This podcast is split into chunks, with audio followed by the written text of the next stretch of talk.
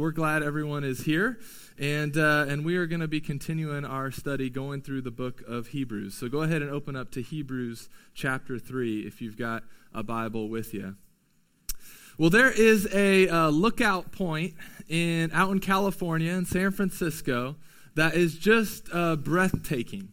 Uh, and it's actually closer to Muir Woods, kind of north of San Francisco, and you get to it by hiking through some redwoods and the sequoias, and then you come to an opening that's up on a hill, and it overlooks the Golden Gate Bridge. And to one side, you see the ocean, and you see the bay, and you see the city, and it's just it's a glorious view. It's it's beautiful. It's it's breathtaking. Uh, it's, it's what you find on many postcards, and many, it's, a, it's a popular tourist spot. But that view, that glory, is oftentimes missed by locals who don't stop the, and to take the time to really take in the beauty and the glory that surrounds them. I mean, cars each day, busily, they drive on the Golden Gate Bridge, more concerned about traffic and getting to work on time and all the busyness of life. And probably even more so right now, the beauty and the glory of, of it all is probably being missed by people who are living in the midst of the city. As I've heard, the city has just kind of let itself go, and there's, there's more uh, uh, drug use and homelessness and violence there on the streets before. And so right now people in the midst of the city, they are, you know, surrounded by some of just the busyness of life and the ugliness of life and the, the hard things of life. And they often miss out on the beauty and the glory that surrounds them. And you've probably done this as well. You've probably been driving in a car uh, and you've maybe just quickly driven past something just glorious and beautiful. Uh, you know, in, in, in Indiana, there's not many like hills or mountains, but maybe it's the sky, right? A lot of times we've got beautiful skies that, that we drive past, and there's a beautiful sunset or sunrise, and you kind of just take a glance at it. Or maybe it's the sunlight hitting the, the cornfields, or maybe it is the hills of Brown County that you've just kind of quickly driven past and never really taken the time to consider just how glorious it is. And, church, in our lives, we often do this with Jesus. Uh, we do a quick drive by on Sunday morning and we take a quick glance. Uh, we, maybe at Citigroup, do this as well. And maybe in our devotional time, we, we give him a, a quick glance. But God's word this morning is going to exhort us to pause and to really consider him, to consider Jesus. And what that word consider means, it means to set your mind down on something or someone. It means to observe him carefully and closely. It means to sit and behold him, to take him in, to focus on him, to apply one's mind diligently to him. And this morning, we must consider Jesus. We must set our minds down on him. And church, I did not, uh, I did not plan this out to coincide with our election this week. Uh, but God has providentially given us this word, I believe, for this week, that we might just stop and consider Jesus. Stop and consider Jesus. I do not know what this week will bring us. Uh, we might at some point feel like figuratively that we're in on the streets of San Francisco. But I'm here to tell you that there is beauty and there is glory that surrounds you if only you would stop and consider Jesus. And this morning we're arriving at Hebrews 3, verse 1, which starts with the word therefore because our author is continuing his thought from the previous two chapters that Jesus is better and superior to anything and anyone else that has come before him because he is God in the flesh. He is fully God, fully man. He is our merciful and faithful high priest. He has rescued us who were all once enslaved to a fear of death. He has propitiated God's wrath. He is not ashamed to call us brothers and sisters and adopt us into the family of God. And He lives right now to help us in our temptations and trials. Therefore, therefore, consider Him And in the original Greek, this, this call to consider him, it's, it's written in such a way that it's a command to do this right now. Like, this is a pressing issue. We must consider him right now. We cannot delay in, in, being obedient to, to this word from the Lord. We cannot wait till things calm down to consider him more. We cannot wait till kids are a little older to consider him more. We cannot wait till our work slows down to consider him more. We cannot wait for some future event or future season of life to consider him more. This is a call to consider Jesus right now. And so, as we consider him this morning, this is how we're going to do it. We're going to consider both, we're going to consider his calling, we're going to consider his superiority, and we're going to consider his house. As we walk through this passage this morning, we're going to consider his calling, consider his superiority, and consider his house. So let me pray one more time and we'll ask for God's help. Father God, we do ask for your help. Lord, settle our minds and our hearts down in this moment and help us really consider you. Help us consider the work that you've done on our behalf and help us consider what you're doing right now as our merciful and faithful high priest. Father, I ask that I would not get in the way, God, of anything that you are trying to teach us from your word this morning. Help me make your truth plain and clear. And we ask that this would take deep root in our hearts and bear fruit in our lives. We ask this all in Jesus' name. Amen. All right, let us first consider his calling. Hebrews 3, verse 1. Therefore, holy brothers, you who share in a heavenly calling, consider Jesus Notice first that he calls the believers holy. Holy. Consider Jesus, church. Consider that his calling on your life has now made you holy.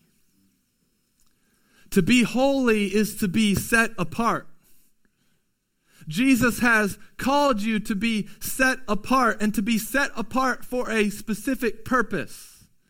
You have been called and you have been to be set apart to glorify God and to enjoy Him forever. We have been set apart to worship and to serve the one true living God.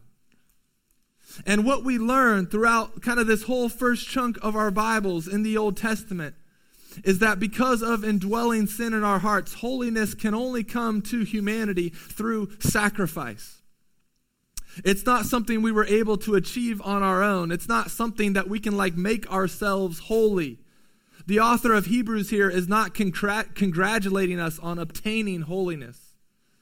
No, he's instead reminding us that since Christ is our priest, and since Christ has offered up himself, as chapter 2, verse 17 says, to make propitiation for the sins of the people, since he has done this, his people have now been made holy and set apart to share in something. Look at, the, look at what we share in. To share in a heavenly calling. A heavenly calling. Not an earthly calling, a heavenly calling. The fact that God has set you apart to share in a heavenly calling means that who you are and what you are to be about does not get to originate or be decided by you, but instead by the one who is calling, the one who has set you apart. You, you don't share in an earthly calling, meaning that you and the people around you don't get to decide who you are and what you are about. It's Jesus' call. He is the one that is calling you. He is the one that has set you apart. He is the one that has made you holy and, and caused you to be able to share in this heavenly calling. And when Paul wrote to the Colossians, which we preached through not too long ago, uh, he, he gives us some a little bit more insight as to what kind of this heavenly calling is all about. Colossians 3, verse 1. We'll have it up on the screen. Those of you that were in the equip cohort, you memorized the first 17 verses, but let me remind you in case you've forgotten. Colossians 3, verse 1 If then you've been raised with Christ, seek the things that are above, where Christ is seated at the right hand of God. Set your minds on things that are above, not on things that are on earth. And then he goes on to explain all the things that are earthly in us that need to be put to death. But then skip down to verse 12, Colossians 3, verse 12. He says, But then put on then as God's chosen ones, holy and beloved, compassionate hearts, kindness, humility, meekness, and patience, bearing with one another, and if one has a complaint against another, forgiving each other as the Lord has forgiven you, so you also must forgive. And above all these, put on love, which binds everything together in perfect harmony. You have been called and set apart for the worship and service of God and to work out what God has worked into you, to put on compassionate hearts, kindness, humility, meekness, and patience. Church, you are called to be set apart to reflect the glory of Christ to this world. This is your heavenly calling. This is your heavenly calling. You don't primarily have an earthly calling, you have a heavenly calling. Now, listen, let me clarify because a heavenly calling does not mean that we don't have our heads up in the clouds and we get to neglect all our earthly responsibilities. Okay, so you can't decline to do the dishes or take out the trash this week because you've got a heavenly calling. All right, don't don't try to pull one of those and don't pull my name or associate me with that. All right, that's not okay. There is much work to be done here on earth. There is much work here on earth that we are called to do. And we as Christians, though, as holy and set apart ones who share in a heavenly calling, obedience to Jesus does not mean just kind of checking out on things that are going on here on earth. But instead, the things that we do on earth must be in light of our heavenly calling. They are motivated. The things that we do here on earth should be motivated and driven and guided by our heavenly calling. And so, everyone, for a moment, I want, I want us to stop and I want us to think about this week. I want us to think about Tuesday and the rest of the week and all that will follow. I want you to think about the voices that you will be hearing from this week, and I want you to think about the voices you've been hearing from the last few months that have been calling to you. I mean, both political parties have essentially said that if the other side wins, you will die which leaves all of us a bit unsettled. It'll either be the virus or it will be poverty and rioting, but whichever side wins, the other side is saying, right, you will all die. And so, right now, right now, in this moment, as we think about this week, I want everyone to take a big breath in and hold it. And out. You have a heavenly calling this week, church. You have been set apart to worship and serve God this week, church. And you share in a heavenly calling to reflect the character of your Creator and Savior this week. And everything we do should be motivated and driven and guided by our heavenly calling.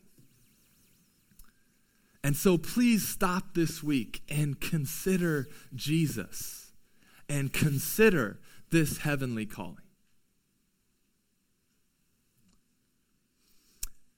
Well, you might be thinking, okay, yeah, Jesus is calling. Consider my heavenly calling. Sounds good. That'll be that'll be one of the voices that I listen to this week. Maybe I've convinced you that yeah, that should be at least one of the uh, uh, the the emails that I open up. That should be one of the voicemails that I give my ear to. That should be one of the podcasts or books that I will listen to or read this week. Jesus will just kind of be one of them. And here's where we need to understand his superiority and his supremacy over all other voices that we let into our lives. Because you see, the original recipients of this teaching, they had many other voices and teachers speaking to them as well. And our author throughout the book has been trying to show us that Jesus is better than all these other voices. He's better than all the prophets. He's better than all the angels and messengers that had come before him. But now he's really going to up the ante. All right? He's really up in the ante in Hebrews 3. He's going to say Jesus is better than Moses. Like Charlton Heston Moses, right? Like you have to understand and appreciate how people with a Jewish background viewed Moses. Moses was a big deal. All right? Moses was considered to be the greatest Hebrew of Hebrews. I mean, God had used him to accomplish an unparalleled rescue of his people. And everything about Moses' life was really miraculous and put on display the power of God. Everything from his birth, where he had to be, you know, put in a basket in the Nile to, to uh, not be killed, and, and how that then uh, guided, uh, God guided that, that basket, and he was then brought into the Egyptian palace right? Giving us a, a, picture of, of being born into slavery, but then being adopted into a royal family. And then we see all throughout his life just miracle after miracle from the burning bush to the plagues in Egypt to the parting of the Red Sea to bringing water out of the rock and being involved with the manna and the quail. And he was the one that God used to bring the law and the Ten Commandments. And he was the great historian who wrote our first five books of the Bible. And he spoke to God in a way that no one had ever been able to do before. Like Moses is a big deal. Moses is a big deal. But consider the superiority of Christ. Look back at Hebrews 3, verse 1. Therefore, holy brothers, you who share in a heavenly calling, consider Jesus, the apostle and high priest of our confession, who was faithful to him who appointed him, just as Moses was faithful in all God's house. For Jesus has been counted worthy of more glory than Moses as much more glory as the builder of a house has more honor than the house itself. For every house is built by someone, but the builder of all things is God. Now Moses was faithful in all God's house as a servant to testify to the things that were to be spoken later. Now first understand that this is no this is in no way bashing Moses. All right, this isn't demeaning Moses. Moses was faithful in all God's house. In fact, even this word servant that's used here isn't the typical word for servant that's used in the New Testament. All right, doulos is the typical word that's used for servant throughout the New Testament, which really could be translated as slave or bond servant. But this word that's used here of Moses, it's different. It's, it's a much more tender and honoring word of someone who has a position of nobility, but is still under the authority of the one who appointed them. And so this isn't a bash on Moses. We should not think less of Moses as, after we come out of this passage of Scripture. We should not disregard the ways that God used Moses and spoke through Moses. God does not have a low view of Moses. In fact, when Moses' siblings wanted to start speaking against Moses, uh, God has some things to say about that. And we find that in Numbers 12, uh, verse 5, which we'll have up on the screen. Right? Aaron and Miriam, they, they're speaking against Moses. All right, Numbers 12, verse 5. And the Lord came down in a pillar of cloud and stood at the entrance of the tent and called Aaron and Miriam, and they both came forward. And he said, Hear my words. If there is a prophet among you, I, the Lord, make myself known to him in a vision. I speak with him in a dream. Not so with my servant Moses. He is faithful in all my house, which is what Hebrews is quoting here. With him I speak mouth to mouth, clearly, and not in riddles, and he beholds the form of the Lord. Why then were you not afraid to speak against my servant Moses? And the anger of the Lord was kindled against them, and he departed. And then we see the Lord strike Miriam with leprosy. So God is not saying disregard Moses. No, he was a faithful servant in God's house. But his word is saying, consider the superiority of Jesus, even to Moses. The, the human being that you've had the highest respect for, consider that Jesus is superior. Because look what Jesus is called. in Hebrews 3.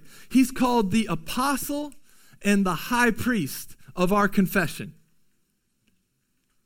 Now, Jesus being called apostle, is that reminding you of anything in Scripture that, like, that you've heard before of him calling, uh, uh, of Jesus being called the apostle? Anything from our study in Colossians that is kind of reminding you or triggering anything? The answer is no. No, it shouldn't. Because uh, he's never called the apostle in anywhere else except this passage of scripture. Is anyone still with me? Are you guys here? Give me a nod. All right, okay. All right. So this is the only place in scripture where the, the word calls Jesus the apostle. But, but calling him the apostle and the high priest, it paints such a glorious and superior picture of him. And so we must stop to consider this that Jesus is the apostle and he's the high priest. The word apostle means one who is sent out from another. To call Jesus the apostle is helping us understand that he was sent forth from the Father. And then to call him the high priest is to understand him as humanity's representative to God. And so, since Jesus is God, right, we've learned this throughout uh, even Hebrews, he's the exact imprint of his nature. This means that he's the perfect apostle and he's the perfect high priest. And if he's the perfect apostle, that means that he represents God perfectly to us. And if, if he's a perfect high priest, this means he represents us perfectly to God. He's the bridge. He's the only one who could represent God perfectly to humanity and humanity perfectly to God. And he does this perfectly and faithfully. Moses couldn't do this like Jesus can do this. Jesus is better than Moses. Therefore, consider Jesus. Consider the perfect apostle and high priest. Now, most of us living in America in 2020 we probably don't have necessarily unhealthy, an unhealthy, elevated view of Moses. Unless you really are uh, a Charlton Heston fan, then maybe it's, it's weird. Maybe it's a weird thing. So we, we maybe don't ha- we maybe haven't elevated Moses like maybe they had, but we very quickly put people on pedestals. We very quickly put our pastors and celebrity teachers and people that have platforms, we put them up on pedestals and platforms that only Christ should have. And we do do this a lot with, with pastors. And this is why, at some point, you have been disappointed with a pastor. I'm willing to bet that at some point in your life, you have been disappointed with a pastor. We are a disappointing bunch. And there's lots of different reasons that you maybe have been disappointed by a pastor. Some of them maybe are legitimate, some maybe are not. Because oftentimes you see a pastor will eventually fall short or fall off the pedestal you should have never put them on. And so I am not your apostle, and I am not your high priest. I'm not God's perfect representative to you, and I'm not your perfect representative to God. Jesus is. And so we should always take what we hear from pastors, including me. We should always take what we hear from pastors and teachers and authors and podcasters, and we should hold them up to the inspired Word of God. We must hold up their teaching to the inspired and the incarnate Word of God. God's Word is always superior to mine and to yours and to the public, public uh, the popular public opinion of the day. God's Word is always superior. The incarnate and the inspired Word must be considered. We must put our minds down on it and observe it and be diligent with it and attentive to it. We must always be in, we must always be considering Jesus and his word. This is what we rally around. We rally around the word. And so we can learn from a lot of well-known pastors and authors, but we don't elevate them and put them on this pedestal that only the word of God should be on. Now, this is a really freeing thing, okay? And I, I've, I've, i feel like it's been really freeing, especially this year, uh, because it gives us the freedom uh, to disagree with prominent pastors and teachers. And what a joy that is, because it feels like in 2020 especially, uh, people that I have just learned so much from and still have a lot of respect for, I find myself disagreeing with them on some things. And so, what do we do when this happens? We go to the Word. We consider the inspired and the incarnate Word. We go to the Word. We rally around the Word. And this is just one of the many reasons that we as a church, we have a statement of faith. All right, and so if you haven't read our statement of faith, it's, it's on our website under what we believe. It's our statement of faith. We, we ask our members as we take them through the membership process to consider and affirm our statement of faith. These are our beliefs that we have based on what the Bible teaches, that this is what we believe the Word teaches. We don't all have to agree on everything Piper, Keller, Mohler, Dever, Calvin, Spurgeon, or Tozer has ever said. We don't, we don't have to. We consider Jesus. We consider his superiority and we consider his superior word. We go to the word. That is what we rally around. That is what we have up on the pedestal and give the platform to. And we also then consider, as we consider Jesus, we want to consider his faithfulness over God's house. So we've considered our heavenly calling, we've considered his superior word. Now let's consider his house. Look back at Hebrews 3, verse 4. For every house is built by someone, but the builder of all things is God. Now, Moses was faithful in all God's house as a servant to testify to the things that were to be spoken later. But Christ is faithful over God's house as a son. And we are his house if indeed we hold fast our confidence and our boasting in our hope. Let us consider the house. And we're going to do this by first considering who is God's house who's building this house, and then if our staying in this house is conditional upon something. So, first of all, who is God's house? Look at verse 6. We are his house. All right, that was good. We're moving through. We are his house. True believers, we are God's house. We are his household, right? We've been adopted into the family of God brothers and sisters in Christ, right? God is our Father. Jesus is not ashamed to call us brothers and sisters. We are God's household. And Paul, when he was instructing Timothy, he agrees with who this household of God is. In 1 Timothy 3:15, he says, "If I delay, you may know how one ought to behave in the household of God, which is the church of the living God, a pillar and buttress of truth."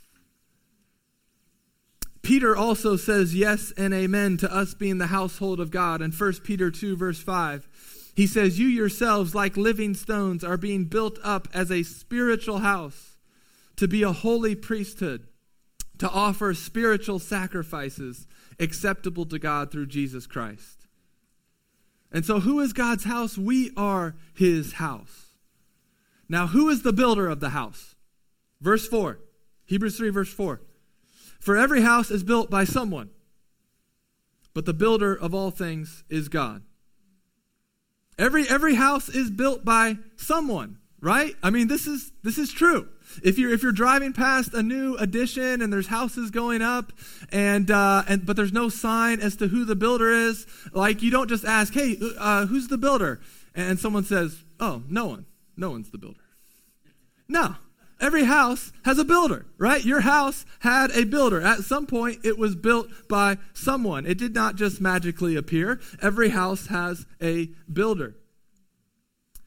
And there are times when you're having a house built that you might have some questions about the builder, right? Maybe you've had some good or bad experiences with builders or contractors, uh, but sometimes when the house is getting built, you can question the builder's timing, right? Like, is he, are, are, are they meeting the deadlines? Is this really going to be done in time when I need this house to be done? You, you also sometimes can question the builder about if they're doing everything correctly. Like, is this really being built properly? Uh, are they really giving it the close attention uh, like they would their own house? Right i mean there's a difference between you know someone that's really involved with with wanting this house to be just just just the way it's supposed to be right or we also maybe sometimes question the builder about whether or not they're even going to finish the work they started Oh, we, we've had contractors in the past that have started a job and then have vanished from the face of the earth. Are they going to start? Are they going to finish what they started? And church, I want you to I want you to look around this morning. I, I give you the freedom to kind of creepily uh, just turn your head around and look around right now. We're only going to do this for a minute, so don't don't you know. We did not just magically appear. Th- this did not just magically happen. This was built by somebody. And it wasn't me, and it wasn't dad, and it wasn't Kevin. God is the builder of his house. And his timing is always perfect. And he does everything correctly. And he treats his house as his own because we are his household. And he who began a good work in you will be faithful to complete it. Consider Jesus. Consider his house. But verse 6, it really brings up a question. It brings up the question in my mind of if staying in the house is conditional upon something. Because look at verse 6, Hebrews 3, verse 6. And we are his house if. That word if makes me nervous. And we are his house if indeed we hold fast our confidence in our boasting, in our hope. We are his house if.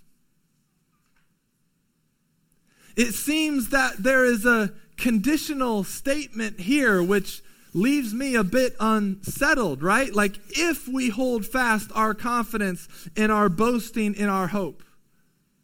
Now, now hope is not just wishful thinking. Hope is a confident expectation. But but if me staying in the household of God is conditional upon my behavior and my performance, there is not much cause for hope. I don't know about you. Maybe you guys are more confident than I am. But if me staying in the household of God is conditional upon my behavior or performance, there is not much cause for hope. And so, church, this is a topic that we will not just address once in our study of Hebrews. So, if you feel like I'm not going to give it sufficient attention, attention, excuse me, that was the first one this week. Yeah, we did new batteries. David Moore, new batteries. We are trying some things. Okay, all right. Um, but uh, this is something we're going to have to address over and over throughout uh, throughout Hebrews, okay? Because all throughout Hebrews, we are going to be re- repeatedly warned of falling away in unbelief. And so the, the question arises is, is will those in the household of God persevere until the end? Or is their perseverance conditional? Like, does God kick out sons and daughters that he has adopted in? That doesn't seem right with the rest of Scripture. And so, what we must understand first is that the author of Hebrews, throughout all these warning passages and throughout all these exhortations, the conditions that he seems to set up are never about someone's behavior or performance, but instead about their faith. Okay, all, all throughout these warnings and these kind of seemingly conditional clauses, it, he's never setting it up that it's conditional upon someone's behavior or performance, but instead about their faith. And next week, we're going to see an example of the wilderness generation who did not hold fast to their faith, and they were unable to enter God's rest because of unbelief. Because of unbelief. And what we'll see next week and in future chapters is the unfortunate reality that communities of faith like us, communities of faith, whether Old Testament or New Testament, oftentimes consist of both believers and unbelievers. Communities of faith often consist of the regenerate and the unregenerate. And therefore, these warnings will serve as wake up calls to the unbelievers in the congregation. But they will also serve as a sweet comfort to the believer. The Bible never says that if you do X, Y, and Z, then you get to stay in the household of God. It's never conditional upon our behavior or performance, but instead, do you believe? And if so, keep believing. It's not a matter of works, it's a matter of faith. And what we know from other passages, passages of Scripture is that faith is not something we can muster up in our own strength. Hebrew, uh, excuse me, Ephesians, Ephesians 2, 8 through 9 says, For by grace you have been saved through faith. And this is not your own doing, it is the gift of God, not a result of works, so that no one may boast. When the Bible talks about salvation, it often talks about it in three different tenses past, present, future, okay? And it teaches us that you have been saved by grace through faith, you are being saved by grace through faith, and you will be saved by grace through faith. It's all by God's grace. It's all by his undeserved favor. It's all a gift. Even your faith is a gift. Right? What do you have that you did not receive? Everything you have in your life is a gift. It's been given to you, even your faith. And therefore, your faith is not earning your salvation and entrance into the household of God. Your faith is evidence that you are already in. Faith is not earning your keep. Faith is the instrument that God is keeping you. And let me say that again. Faith is not earning your keep. Faith is the instrument by which God is keeping you. Your faith is not the grounds for your salvation.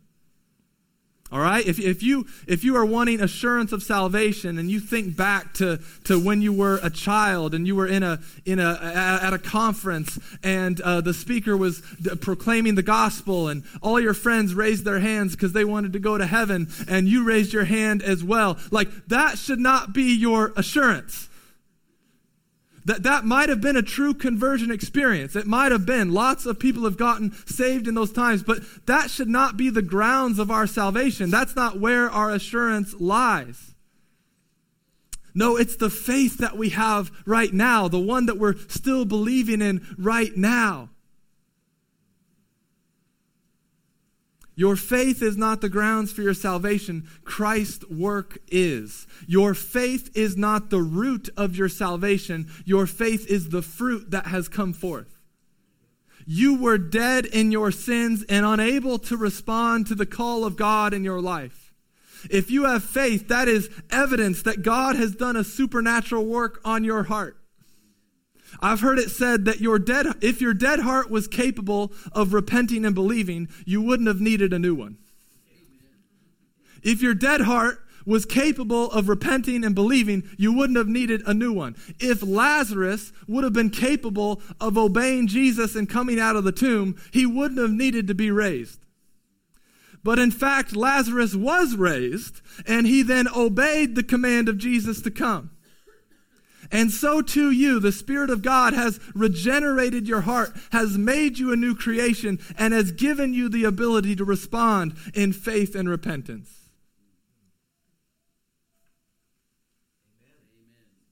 And so listen, church, there is, there is hope for those in the household.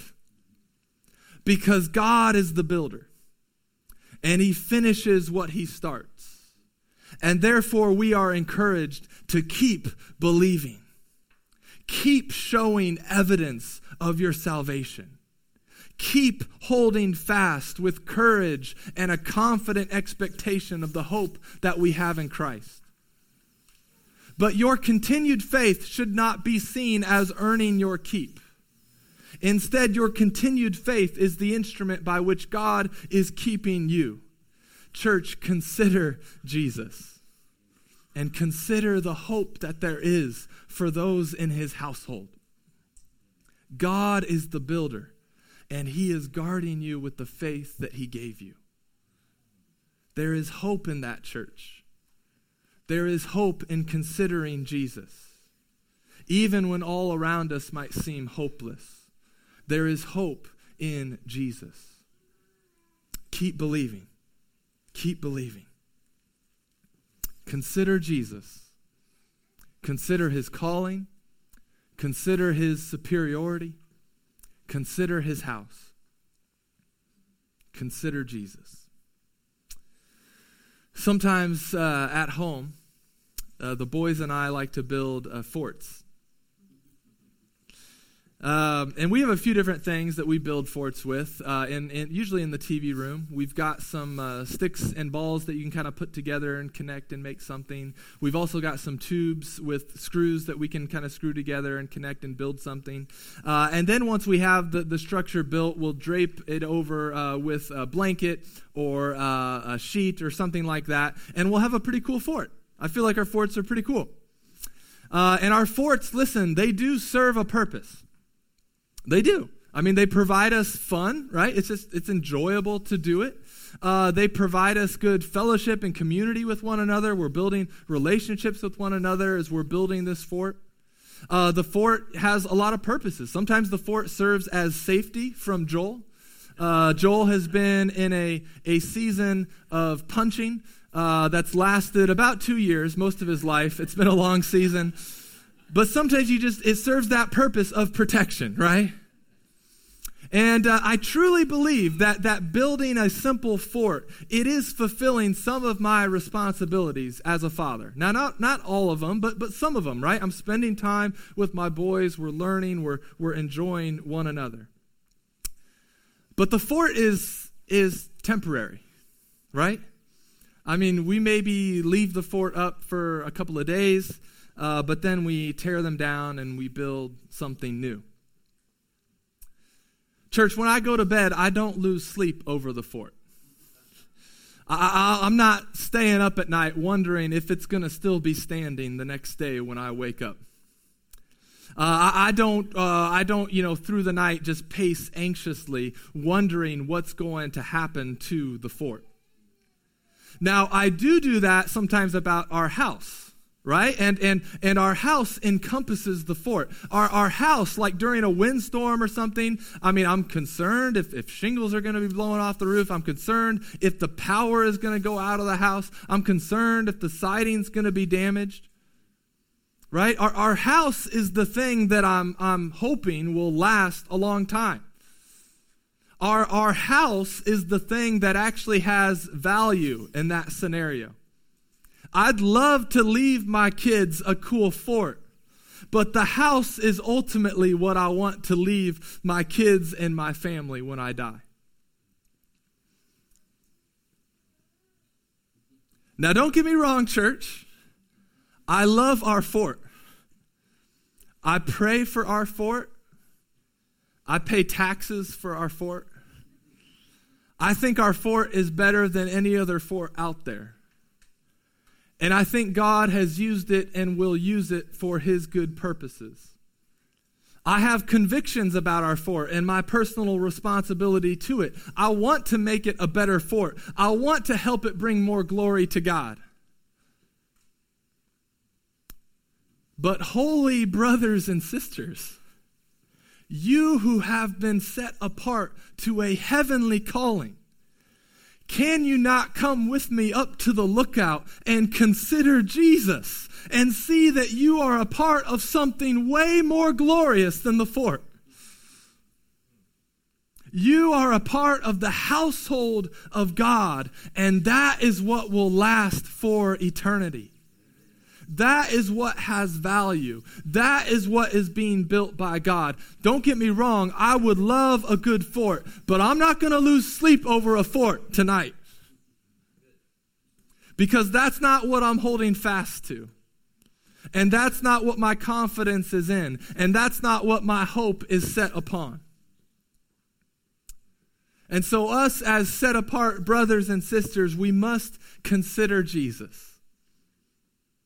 This week, we must consider Jesus. We must consider his calling. We must consider his superior word. We must consider his household.